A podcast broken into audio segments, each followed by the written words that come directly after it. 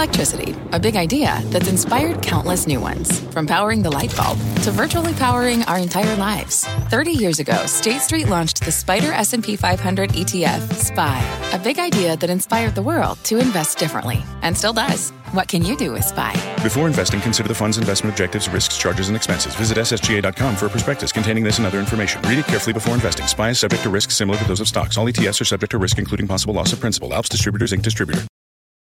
Homes.com knows that when it comes to home shopping, it's never just about the house or condo. It's about the home. And what makes a home is more than just the house or property.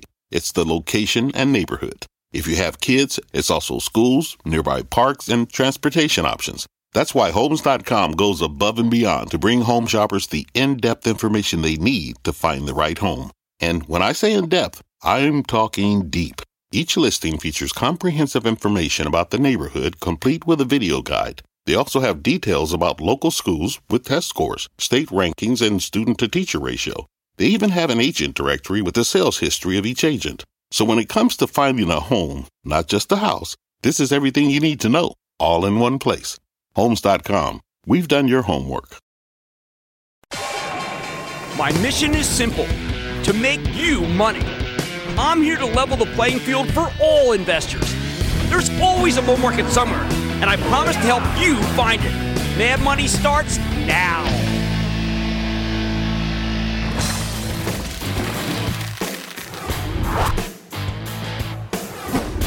Hey, I'm Cramer. Welcome to Mad Money. Welcome to Cramerica. Other people want to make friends? I'm just trying to make you some money. My job is not just to entertain, but to educate, teach, and explain to you why days like today can happen. So call me at 1 800 743 CNBC or tweet me at Jim Cramer. Turns out, get this, turns out inflation was all about logistics. We caught a real break today with a much lower than expected consumer price index number. And a huge part of that came down to how much it costs to get goods to the consumer from here to here. And that's how the Dow skyrocketed 1,201 points. S&P surged 5.5%, and the Nasdaq roared 7.35%. Because lower inflation means the Fed won't need to raise interest rates as aggressively as it may have thought it needed to. Logistics is the art of getting goods where they need to go. And unfortunately, uh, though a boring topic, supply chain disruptions have really been the biggest source of inflation since the pandemic got rolling. And finally, they are peaking, and that's definitive. And it's huge. That's what the day was really about, after all. Why would the Fed need to keep tightening ever harder if the root cause of inflation, moving stuff from place to place, is finally going in the right direction? I know it's hard to equate this magnificent rally with something as prosaic as the freight business, but they go hand in hand. When you look at all the positives that went down, if you check them all down, check them all off with today's CPI reading, you come back knowing that it, it was just hard to move goods around. I mean, maybe people were tired. We had a shortage of equipment. These shortages then led to vastly inflated prices to you, the consumer. And those are peaking. Of course, you can't point to the NASDAQ up more than 7% and say, well, that's all about getting our supply chain house in order. All right, many of these tech companies have barely any transportation costs. But you see, the NASDAQ runs on lower interest rates. Same way, say, like America runs on Dunkin'. When inflation cools, interest rates go lower. As they did, they went down huge today. House of pleasure. Plus, inflation erodes the purchasing power of your dollars, your future dollars, which makes long term growth stories less attractive. There's a lot of those in the NASDAQ, ain't there? So, a good CPI causes money to flood into the most aggressive tech stocks, including the cloud plays, the conceptual names that are far from turning a profit, and of course, fabulous stocks like Apple, which you were supposed to sell, right? Didn't all those analysts say sell it? I forget. Sell it, trade it, short it. What were they saying? Get rid of it. That's right. Now, we know the cloud stocks have been awful performers, right? That's in part because they're all jammed together in some ETFs that a lot of brokers like to make money off of. But today, the ETFs pressure allowed the cloud plays to soar. Of course, the banks do well here too, because if the Fed can keep rates this high but not this much higher, these companies can make fortunes off your deposits while facing not that many defaults. Remember, here's something I learned when I went to took economics at Harvard. Remember, the banks pay you next to nothing for your deposits, then turn around and invest it at 4.3% in the two year treasury. Do the math. They get 4.3%, and this is something I learned in economics class. You get bupkis. I got an A. But let's go back to the original thesis. When inflation really was started to roar, it was the consumer, right? At the consumer level, not really so much at the producer level, although obviously fertilizer went up because of Ukraine and oil went up because of Ukraine. And how much do you hate the Russians? I mean, seriously. Very few people saw this thing coming, though, aside from, say, a wise man, a wise man in Seattle. And that wise man's name is Rich Galanti. He's the CFO of Costco. By the way, if you read his excellent conference calls, he was adamant that logistics was the big battleground. Specifically, shipping and trucking. Not something I heard from many other chief financial officers. There just weren't enough ships to bring the goods we needed from overseas. The ports were jammed, not enough truckers, all this stuff. Turns out the port situation mostly came uh, down to labor unions taking advantage of the situation. Hey, what the heck? Bankers took advantage in 2008. Hey, these guys got the longshoremen got their shot. They took it.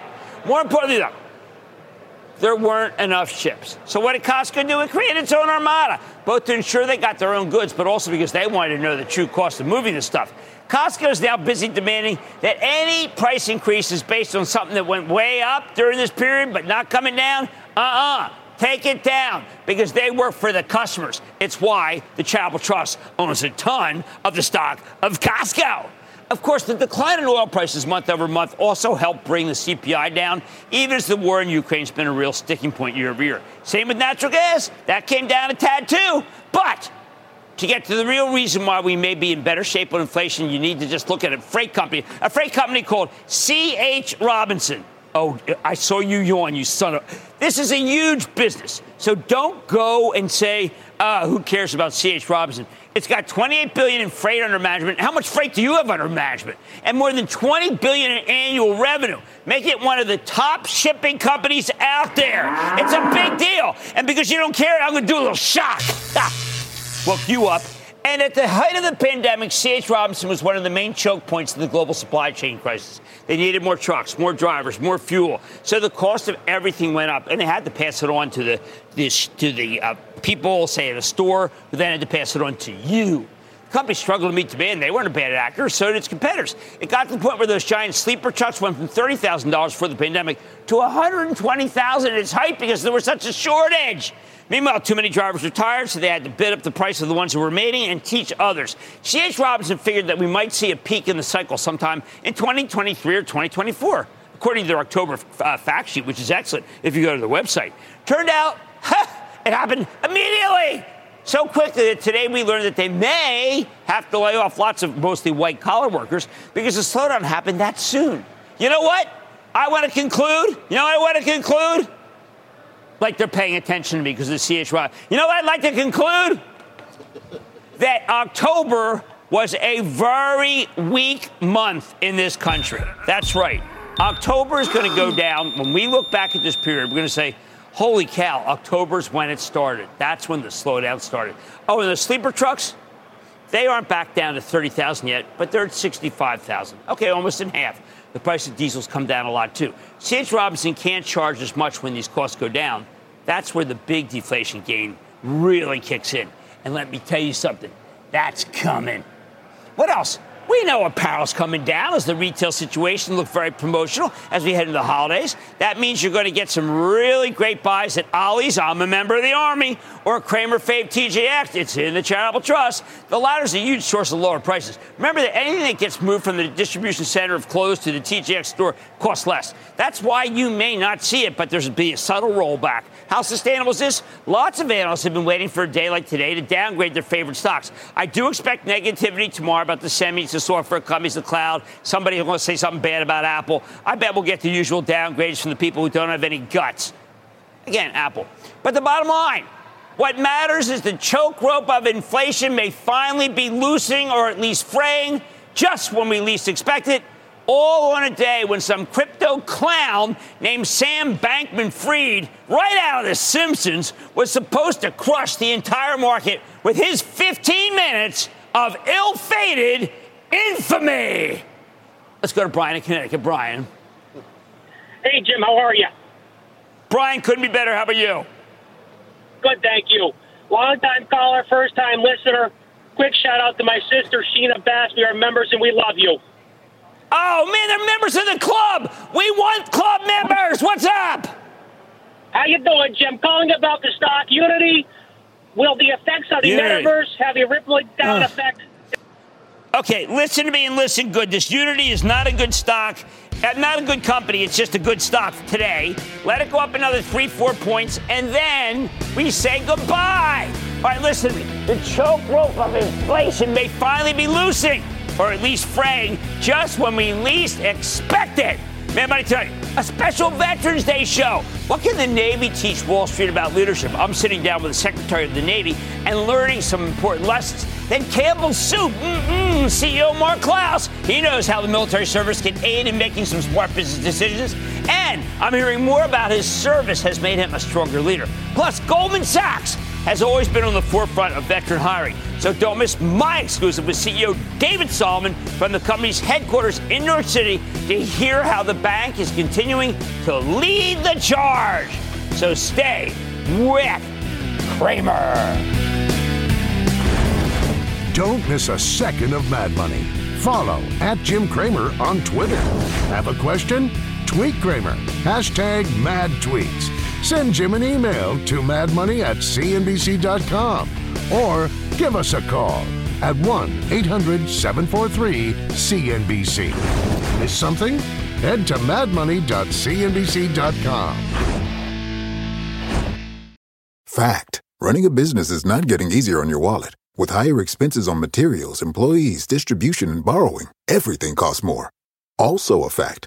Smart businesses are reducing costs and headaches by graduating to NetSuite by Oracle. NetSuite is the number one cloud financial system, bringing accounting, financial management, inventory, and HR into one platform and one source of truth. With NetSuite, you reduce IT costs because NetSuite lives in the cloud with no hardware required, accessed from anywhere. You can cut the cost of maintaining multiple systems because you've got one unified business management suite. You improve efficiency by bringing all your major business processes into one platform, slashing manual tasks and errors. Over 37,000 companies have already made the move. See how you'll profit with NetSuite, and then you can think of all the ways you could be spending the money you save. Company retreat in Malibu, anyone? By popular demand, NetSuite is offering a one-of-a-kind flexible financing program for a few more weeks. Head to netsuite.com to start saving. When you're hiring, the best way to search for a candidate isn't to search at all. Don't search, match with Indeed. Indeed is your matching and hiring platform with over 350 million global monthly visitors, according to Indeed data, and a matching engine that helps you find quality candidates fast. Use Indeed for scheduling, screening, and messaging to connect with candidates faster. Plus, 93% of employers agree Indeed delivers the highest quality matches compared to other job sites, according to a recent Indeed survey. Leveraging over 140 million qualifications and preferences every day, Indeed's matching engine is constantly learning from your preferences. Join more than 3.5 million businesses worldwide that use Indeed. Listeners of this show will get a $75 sponsored job credit to get your jobs more visibility at Indeed.com slash Mad Money. Just go to Indeed.com slash Mad Money right now and support this show by saying you heard about Indeed on this podcast. Indeed.com slash Mad Money. Terms and conditions apply. Need to hire? You need Indeed.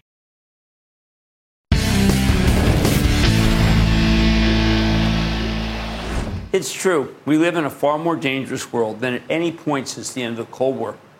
That does matter for the stock market. We've had a land war in Eastern Europe. Who would have thought that? It's nine months. Maybe worse, we have the real prospect that China might invade Taiwan. Hasn't happened yet because we've got the best Navy in the world. But the Chinese are indeed trying to catch up. That's why we were thrilled to speak with the Honorable Carlos Del Toro, the U.S. Secretary of the Navy, about some of the biggest threats out there on the eve of Veterans Day. Take a look. Mr. Secretary, uh, welcome back to New York, I should say. Uh, this is a very special day for the Navy, isn't it? It's a special day for the Navy. It's a special day for the Marine Corps. We're celebrating 247 years of the Marine Corps, so happy birthday, Marines, here in the U.S. and all around the world. I, people, my dad was in the Army, and he had nine so called hot landings in the Pacific. And he told me, he said, never forget, the Marines were always there before us. That is the reputation of the Marine Corps, isn't it? Well, they're the 911 force of our nation, and when the president calls, they're there to serve. Now, uh, when the president called, you, you came to serve. You have business uh, experience. So I wanted to ask you uh, we don't get enough veterans working in wh- where we are. What should we all do about this? It's, it's a real issue. Sure. Well, don't try to recruit active duty uh, No, uh, sailors and Marines to come work. that. But you know, I think after they transition out of the military, I think it's a logical place for them to come.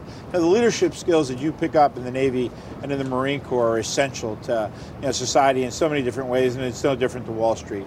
They build skill sets, both subject matter expertise and the fundamental leadership skills that they have are essential to Wall Street. Yeah, we desperately need them. Now, let me ask you something. We're at a very tough time with our country. We've got an active war, land war, uh, not that far from Western allies, obviously. Uh, we've got China as a, putative enemy, basically, trying to do things that we can't, we must stop. I oftentimes think that the Navy is what stands between, say, China and Taiwan, and the Navy is the way to project power in an area where Russia seems to want to do things that we don't want. This is a stretched situation. How can you meet all these threats? Well, you're absolutely right, Jim. And the Navy and the Marine Corps actually are the deterrent force for our country. And our job is to maintain the open sea lanes of communication so that we could actually have peace throughout the world and we can deter our adversaries from uh, violating our international norms of behavior. And so that we can have peace and stability, so that we can have stable economies, free trade, so we can uplift all economies from around the world. Where is the Navy allowed to go? And the reason I mention this is because in 2016, President Xi promised President Obama that he would not go south deep into the South China Sea, and then immediately broke his promise. But we're reluctant, obviously, to have a naval confrontation with them. But if they were capable of doing that, then why aren't they capable of challenging Taiwan, which is a great American ally? Well, you hope that President Xi actually won't challenge Taiwan, obviously. It would be detrimental to their own economy, it'd be detrimental to the global economy. President Xi's a smart man, and I hope he doesn't go down that path. And what our job is in the Department of the Navy, the Navy and the Marine Corps, is to make it clear that the cost of doing so would be extremely high and detrimental to the Chinese economy, detrimental to his own regime. And so that's our job, to provide ready combat forces basically to our combatant commanders to be able to deter China, Russia, or any other adversary from not following the norms of international behavior. Now, we are a great nation. and A great nation means also that we have civilians who lead the military. That's the way it works. So, uh, you may say, sell the, tell the president, we could go into the Black Sea and we could project power there. But the president is the one who could say, listen, that's too provocative. What, uh, to what level would you take it to the mat if you felt that there was something you could do in uh, Ukraine versus Russia? Well, I think it's as Secretary of the Navy, it's important for me to provide my best advice to the Secretary of Defense, who then provides his best advice to the President of the United States. And so every day we think about tactics and operations and strategy, and we make very informed, matured, stable decisions to advise the Secretary of Defense, who then advises the President on the right course of action, whether it be in Ukraine or whether it be in China. But again, our job is to deter from conflict from occurring, and that's what we're most focused on. Are you being given what you need? Are you being given the right technology? I often hear now that the only where, area that we're that we're superior in is submarines. I have to believe that if you're given the right technology, our our navy is the best in the world. Well, our Navy is the best in the world, and actually, we make investments here in the United States. And our Commander in Chief, President Biden, actually has a military budget that's three times the size of that of uh, China and 10 times the size of just about any other nation in the world, including Russia. And so we're making tough choices with the right technological investments, such as unmanned technology, for example, Right. to try to bring to bear the asymmetric you know, tactics and operate concepts of operations that are necessary to again deter our adversaries from doing what they want to do. But what happens if it turns out that we have in our ships Chinese made parts that are not what we need? Right. Uh, and, and should we be concerned? Should we rip them out? we should always be concerned about, and actually that takes discipline to ensure that our industrial base is actually not buying Right. Chinese technology and implementing them in the products that they sell to the Department of Defense. So we go to great lengths to try to prevent that from happening. Good. Last thing I need to know uh, I want people to hire veterans. So do you. What is the best way for people to communicate and get your best or help train people who didn't get the training yet at, Sure. uh, in the Navy? So, and, it, and it starts tomorrow. Why don't we tell these people tomorrow who need to hire vets? Well, you couldn't hire a better employee. That vet, male or female, is going to show up on time. They're going to be dedicated. They understand what perseverance is all about. And they've been challenged throughout their entire military career with many circumstances that sometimes don't have clear answers. And so they know how to think. They know how to think strategically to solve the problems that you have in the private sector, whatever the size of your company, small, medium, or large. And if I could just say one other thing, Jim, I want to thank the American people for their support of our Navy Marine Corps team. We need them to continue to do that and to support us in our recruiting efforts and our efforts to retain more of the service members in the Navy Marine Corps And team. you and I are old enough to know that that wasn't always the case. So I'm grateful. right. I'm grateful for what you're doing and for everyone who serves with you. Secretary of Navy Carlos Del Toro. It was a delight to interview you, sir. Thank, you so much, Thank Jim. Great to be here with you. Coming up, a shining opportunity to dig deep into the financials. Cramer goes one on one with Goldman Sachs. Next. The spirit of performance defines Acura, and now it's electric. Introducing the all electric ZDX, Acura's most powerful SUV yet. While what powers their cars may change, the energy that makes Acura never will. Crafted using the same formula that brought them electrified supercars and multiple IMSA championships, the ZDX has track tested performance that packs an energy all its own. With a premium Bang & Olufsen sound system and up to 313 mile range on a single charge, and a Type S variant with an estimated 500 horsepower, the ZDX is everything they said electric could never be. It was built with the driver in mind, just like Acura's been doing since the beginning. We could talk all day, but the only way to experience this electric performance is to drive it yourself. Unlock the energy and order yours at Acura.com. Take your business further with the smart and flexible American Express Business Gold Card. It offers flexible spending capacity that adapts to your business. You can also earn up to $395 in annual statement credits on eligible purchases at select business merchants. That's the powerful backing of American Express. Terms apply. Learn more at americanexpress.com slash business gold card.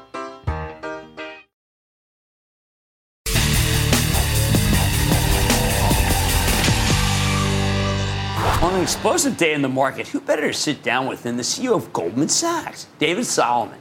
He also had some very compelling things to say about hiring veterans, and I was able to MC a fascinating session where I saw young people at the firm pitching ideas to make the world a better place. Take a look. David, everybody wants your, your view on what's going on in the world. I want to do two things before we get to that. One, I just saw young people do amazing things for causes who work at Goldman. I worked at Goldman. We did not do that back then. And then, second, I want to congratulate you for hiring as many veterans you did. It's always been important. It's where I met my first vet, other than my dad. These are great things. The culture is quite different from when I worked here. Well, we're, uh, first of all, super proud of what you just saw our Analyst Impact Fund, where we have thousands of analysts from around the world competing to champion causes they believe in. And then the partners philanthropically support those causes and give out awards, you know, based on presentations they make. And as you just saw, Jim, the presentations were just extraordinary, really extraordinary. It makes me proud. And, um, and as I said, you know, when I see, you know, these young colleagues, you know, so energized by these things and just the way they present and their intellectual, um, you know, rigor and engagement just makes me proud and very sure that this firm is on the right track. Well, there's no doubt about it. And uh, I, I am blown away because I know when I was here, yes, it was a different time. And I was poor, consumed with trying to do well in a money way and then do well after. And you make them do well way. They want to do well now and you let them. So, with that, let's talk about last time I saw you. The times were a little different from this morning. This morning, we got what I felt is the first hope, perhaps, that maybe inflation's peaking because you were concerned. You were very concerned when we sat down here that perhaps the things were going to get very tough, the Fed was going to have to get very tight, and you wouldn't be able to have the full complement of people get to the other side. Where are we?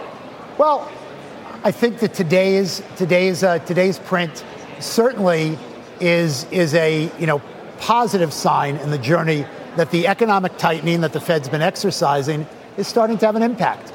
And I think one of the things that's going to be important to hear is to watch some data. We've tightened economic conditions materially and start to get a sense of where are the declines. I looked at the information quickly. I've right. been with you right. for the last two hours, so I haven't I haven't had a chance to really look through it and really understand, you know, what really what really changed in the CPI data that led to that print. But it was certainly better than expected. Right. The markets reacted very positively to it. And so, you know, now we'll have other data points over the course of the next few months. And obviously, the Fed's trajectory from here will be very tied to what additional data points come from here. It's good that it, if they are data dependent, it's a good piece of it's data. good piece now, of data. When we sat here, you said something, and a lot of people didn't believe you. You said, look, if we have underperforming units, we we have the ability, you said we have levers to make better numbers. Well, darn it, you did exactly that, and you produced better numbers. Uh, is this some, is this an event where are you assessing at all times, as some firms are, that you may need to let more people go? Well, we're always we're always we we like to take a long-term view on how we run the business, and we um, we are investing in a number of businesses. We're investing in our asset management business and wealth business platform. In particular, we continue to invest to strengthen our core our core business. And I think we've got the firm in a reasonable position. If the economic environment got tougher, we'd look at the facts and circumstances and make judgments accordingly. But I feel good about where the firm is, and I feel particularly good about the firm's performance, Jim. I feel good about the firm's performance in what is certainly a tougher operating environment than we'd like to see. Not a lot of capital markets activity, very little equity issuance. Um, no question, from an investment perspective, investment returns have been constrained. And so it's a challenging operating environment, but I feel like our business is broad, diverse, global. We're doing really well with our clients. And as long as we're focused on our clients and serving our clients well, our relative performance will continue to be strong. Do you think that are there companies that are ready to come public if we do if days like today continue? There's always a backlog of companies that need to go public. I think what we're going through at the moment is a reset of valuation expectations and that takes some time. We're, you know, we're three quarters in to a more difficult capital markets environment. History would tell you three, four, five, six quarters, you get that readjustment. I think we're going to reach a point in 2023 where people that need to get public, that need to raise capital, are going to accept the reset valuation right. levels. and then yet. that's, but it hasn't happened yet, but it's coming. And you know, I think we'll see that in the coming months. We'll see a little bit of a reopening in the capital markets when people get used to this valuation adjustment.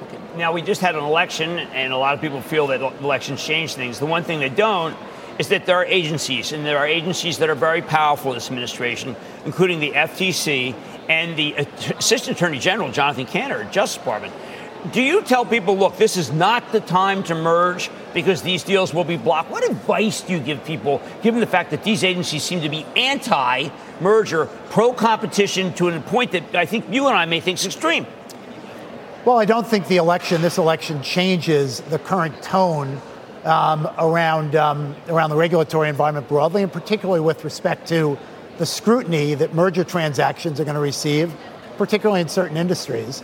Uh, we don't tell people don't merge, but I do think that all companies and all boards that are considering something you know, very transformative, very strategic, are looking at the regulatory lens and some of the hurdles through a, you know, through a, you know, a tighter frame than they would have. They would have in a different administration at a different time. And so that's something we'll continue to watch. I don't expect a big change because of the midterm elections, but ultimately, you know, I think it's important scale matters in the world. We have to strike the right balance in the context of you know how we look at these things, but we want to make sure that American businesses are positioned well to compete in a global world. Excellent. When I was here, the customer's always right, and that's always been the attitude. But I must ask you, is the customer right to spend a lot of money on crypto? Um, crypto is a big word. And I, I realize I'm in the context, I realize in the context of what you're asking, you're probably asking about cryptocurrencies. Jim, you and I have talked about this before. I think the technology is super interesting. I think there's a lot of room for disruption of our financial infrastructure to allow us to be able to move money with less friction, uh, to create more accessible, accessible financial rails, to give people more access to the banking system. I think there are lots of opportunities through that. We're spending a lot of time thinking about that. I'm watching, obviously, what's happened this week with FTX. I think cryptocurrencies are highly speculative.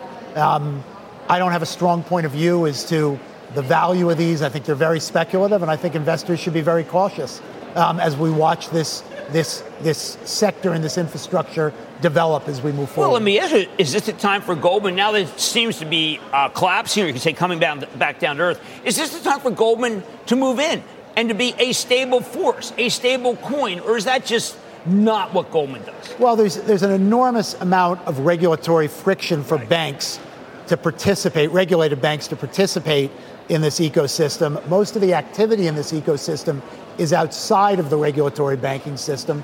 There's obviously a significant discussion in Washington about how the regulatory infrastructure around a variety of these things, including tokens, stablecoins, et cetera, right, right. should evolve. Certainly, what's happened to FTX this week is only going to accelerate the focus on making sure we have a prudent regulatory structure for all these activities. It's going to be very, very important to make sure our regulatory structure protects, you know, individuals um, in uh, in these markets, and I'm sure this week will bring more scrutiny and focus to that.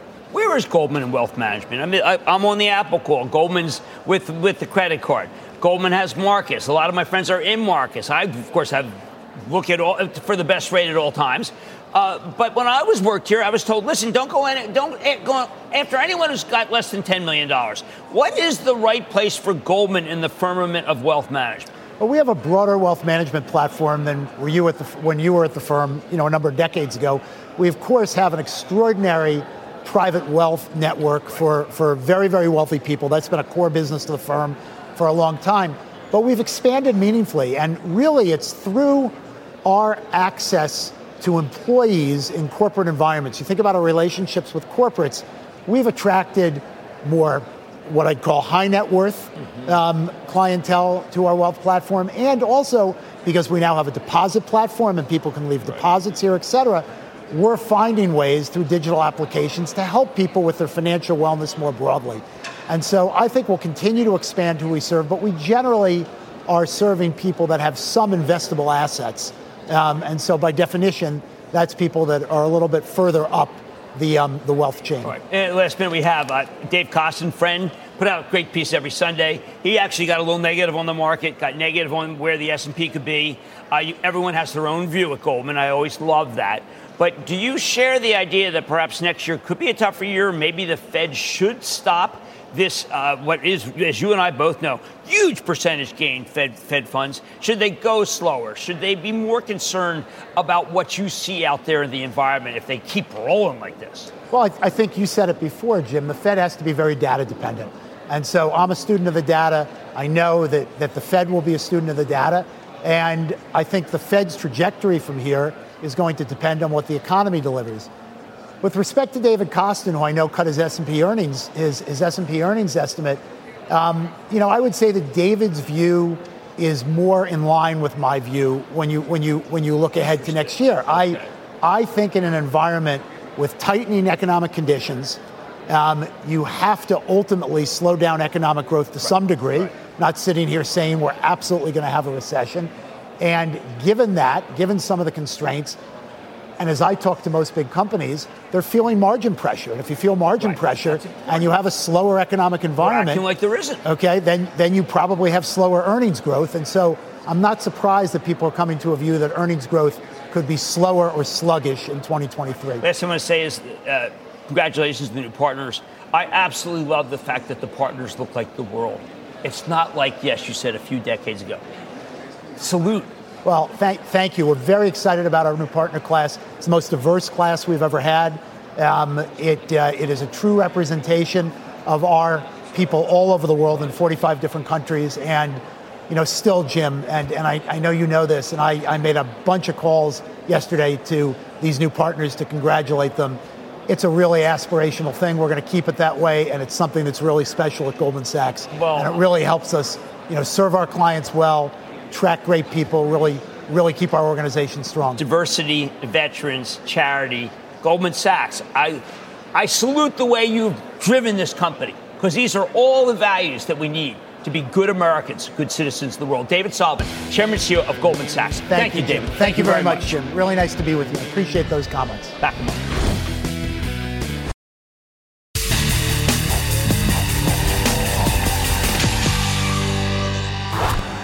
well, everything else is rocking, but the classic recession-proof stocks, they get hit on days like today.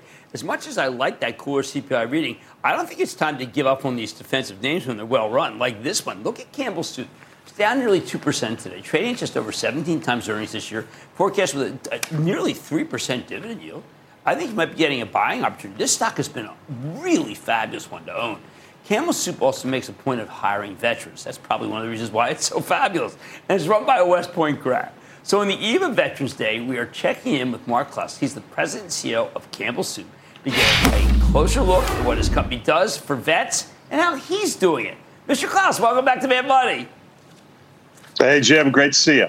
All right. Well, first, Mark, uh, congratulations. You've had an incredible stock during a very, very difficult period. I'm going to ask you point blank because I want to, I do want to conflate your your let's say your academy background with what you've had to do at Campbell's.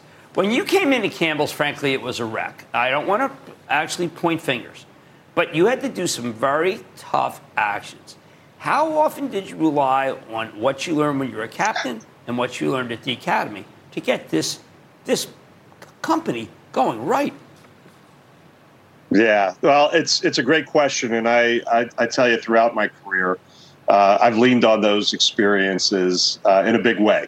Um, you know, as I say many times, there's really no other uh, organization or starting point where you get the experience of learning leadership better than starting in the military. And I think as you learn some of those lessons early on, they become incredibly valuable, especially when you're in moments in a tough environment or a tough set of circumstances where you've got to sift through a lot of complexity, make decisions uh, in a rapid way, and, and keep an organization motivated and inspired while you're moving forward. And those are all uh, foundational experiences that the military and West Point provided me. So, uh, a lot in these last several years for well, many reasons. Well, let's dig down. Uh, I want an outfit that you had Bold.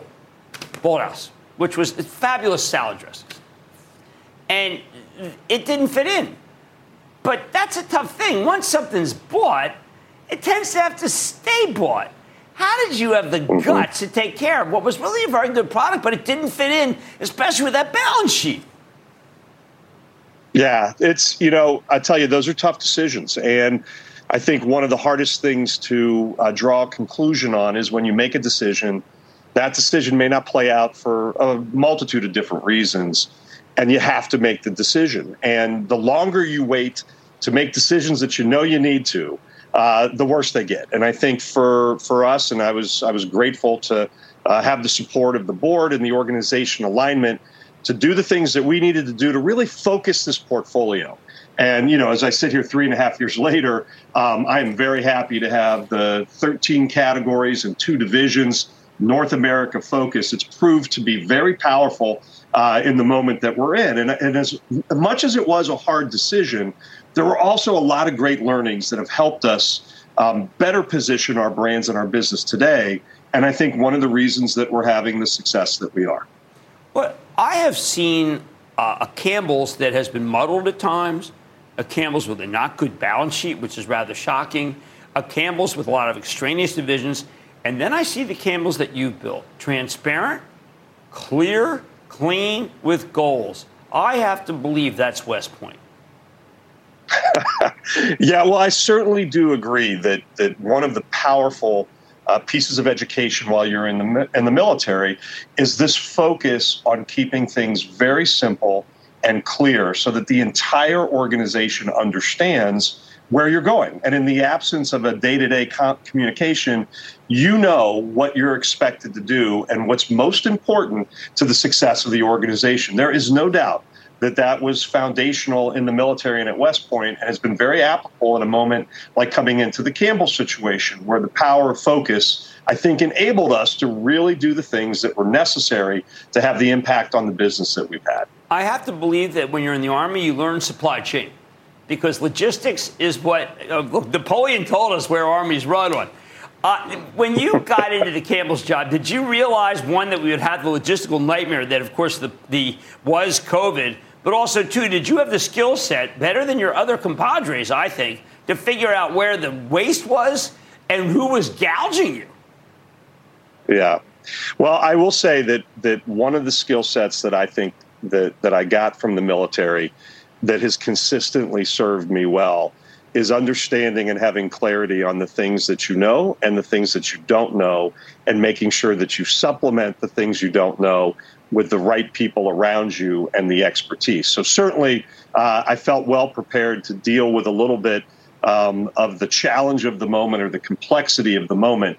Um, but to navigate successfully through a period like we've been through, uh, you need to put the right people around you that have those skill sets uh, and capabilities to really complement what's a, perhaps a more well balanced view that I might have brought to the table. I, I know I'm supposed to be but I got to ask you this.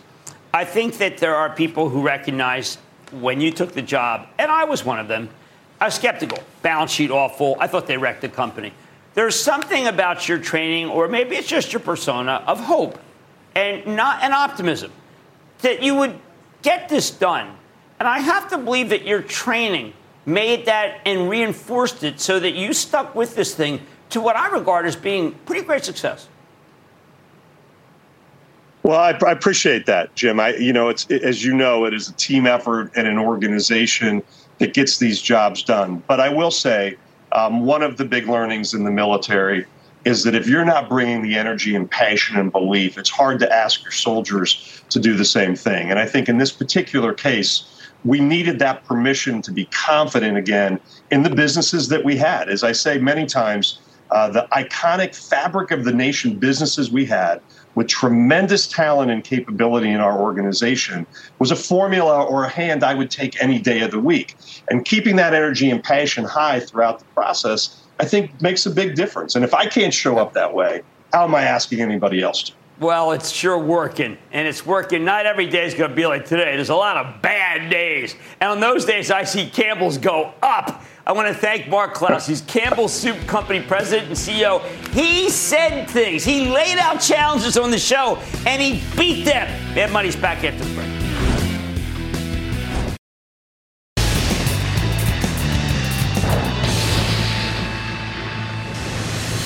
Before we start tonight's lightning round, I want to take a moment to thank all active duty service members, veterans, and even military families for the sacrifices they make to defend our country. So tonight we're taking calls from service members from all over the country. So now it is time for the lightning round Bit Money. That's right, take your calls. They're rapid fire, one after another. You say the name of the stock, I tell you whether to buy, buy, buy, or sell, sell. Just to be clear, I do not know the callers or stock questions at a time. My staff prepares the graphics on the fly.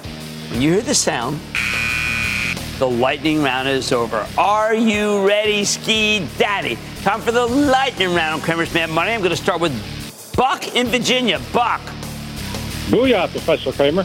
I'm one of the ah, thousands uh, of people who I'd be one of the thousands of people that stand in line just to shake your hand and say thanks for all that you've done for us. I was able to Man, retire. I, needed, I mean, I know this sounds bad, but I needed to hear it. I'm glad. I was able to retire you. years earlier thanks to your sage advice. My question thanks, has thanks. to do with AMD. I've been a fan of Lisa Su ever since she took over in 2014, and several months ago you mentioned that it's going to have to be a blowout at the end of 2022. Uh, do you still see that happening, and when are we going to hit those 2021 um, highs again? Well, I'll tell you, I think it's going to be hard because there's been such a slowdown in their end markets. Certainly not Lisa Su's fault. She's been putting out the just the best chips in the world, other than Nvidia. We've cut the position back for uh, Line Charitable Trust, some much higher and some lower, and we're happy and content to leave the rest and let it run up eight dollars today. And thank you for the kind words. Please join the club. I think you get more wisdom that way. Let's go to Michelle in Georgia. Michelle. Hi, how are you, Jim? Thanks for having me. Uh, Ah, thank you for calling, Michelle. What's going on? So I'd like to ask about a healthcare stock I'm currently looking at called Medtronic. I'd like to get your input. I'm confused about Medtronic personally. It's a great franchise. It does not be doing very well right now, and therefore I can't recommend it. I'd like to, I'd like to know what Geoff Martha's going to do to try to get it so the company's back on track. It's been disappointment after disappointment, disappointment. There are many better healthcare stocks out there. Let's go to Michael in Maine. Michael. Booyah, Jim. This super secret yacht club keeps making fun of me. Am I a bing bong here? I'm calling about Activision Blizzard. I actually think that Activision Blizzard, on its own right, at this point, could be worth what it's selling for, and therefore I no longer advocate that you should sell it. And that, ladies and gentlemen, is the conclusion of the Lightning Round. The Lightning Round is sponsored by TD Ameritrade. Coming up, lessons from a crypto crisis that could have been much worse.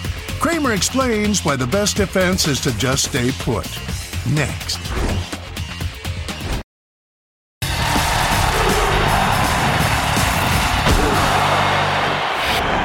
All right, get this. Last night, lots, ton, tons of very smart, of course, very rich people contacted me, texted me to warn me that our financial system was about to collapse because it has real exposure to the crypto meltdown. And that would happen today. Now, these are earnest, wealthy souls who want me to get you out of the stock market before the Sam Bankman Frieds of the world take us for everything we're worth. They think the carnage at FTX, the crypto exchange, is what they always say a Lehman Brothers moment. Now, many of these guys are generally much smarter and certainly a lot wealthier than I am. But I'm not as worried about crypto collapse contagion as these richer bettors, and I'll tell you why. First, Lehman was a disaster because our leaders dropped the ball. They deliberately decided to do nothing. They thought that was the right thing to do. The people in charge now lived through that moment. Think about what happened when the pandemic broke out. Given the nature of COVID, it seemed inevitable that we'd get hit with a wave of bankruptcies. Cruise lines were toast, airlines were finished, restaurants were dead on arrival. We hit nearly 15% unemployment practically overnight. Except Jay Powell didn't want that. He knew he had the power to get money into the system and keep these companies alive. Same goes for then Treasury Secretary Steve Mnuchin. He didn't want to leave a moment. Neither did Speaker of the House Nancy Pelosi. Even though they were polar opposites politically, they both worked tirelessly to create programs that bailed out the whole economy. Sure, there were errors. Some people got bailed out who they shouldn't. Things were done in haste. But look, they averted an economic catastrophe. I don't think crypto can crush the whole economy. If it could, though, neither the Fed nor our elected leaders would let it happen.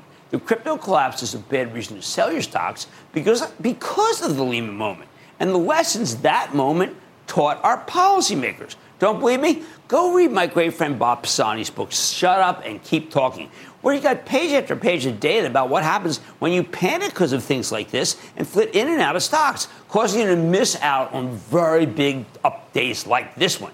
These periodic pan- panics are not rare occurrences. 11 years ago, we witnessed something terrifying the downgrade of U.S. debt because of political theater gone awry. If you go back and look at the coverage of the debt ceiling, you'd think we were about to lose our life savings. It was horrendous. I keep a copy in a drawer just so I can see how bad the media can be. The stock market plunged 19% into the negativity. I remember going to watch the Philadelphia Eagles practice, and at the end, I was bombarded by players asking if it was time to go into cash. I told them absolutely not, that it was ridiculous. I said my biggest worry was that they would sell and miss the inevitable giant rally once Washington sorted out its ridiculous non problem.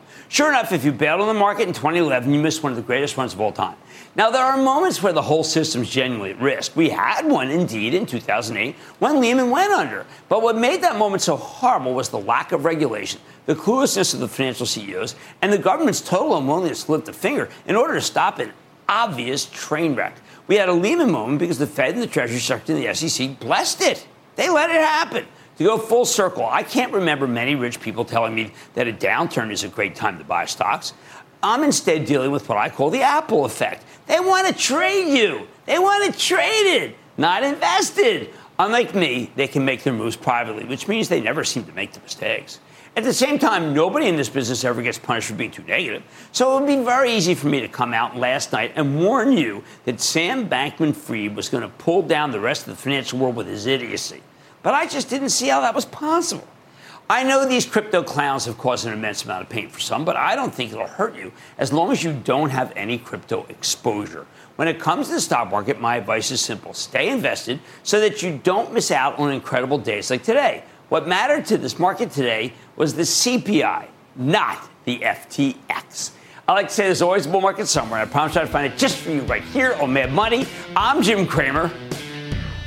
See you tomorrow.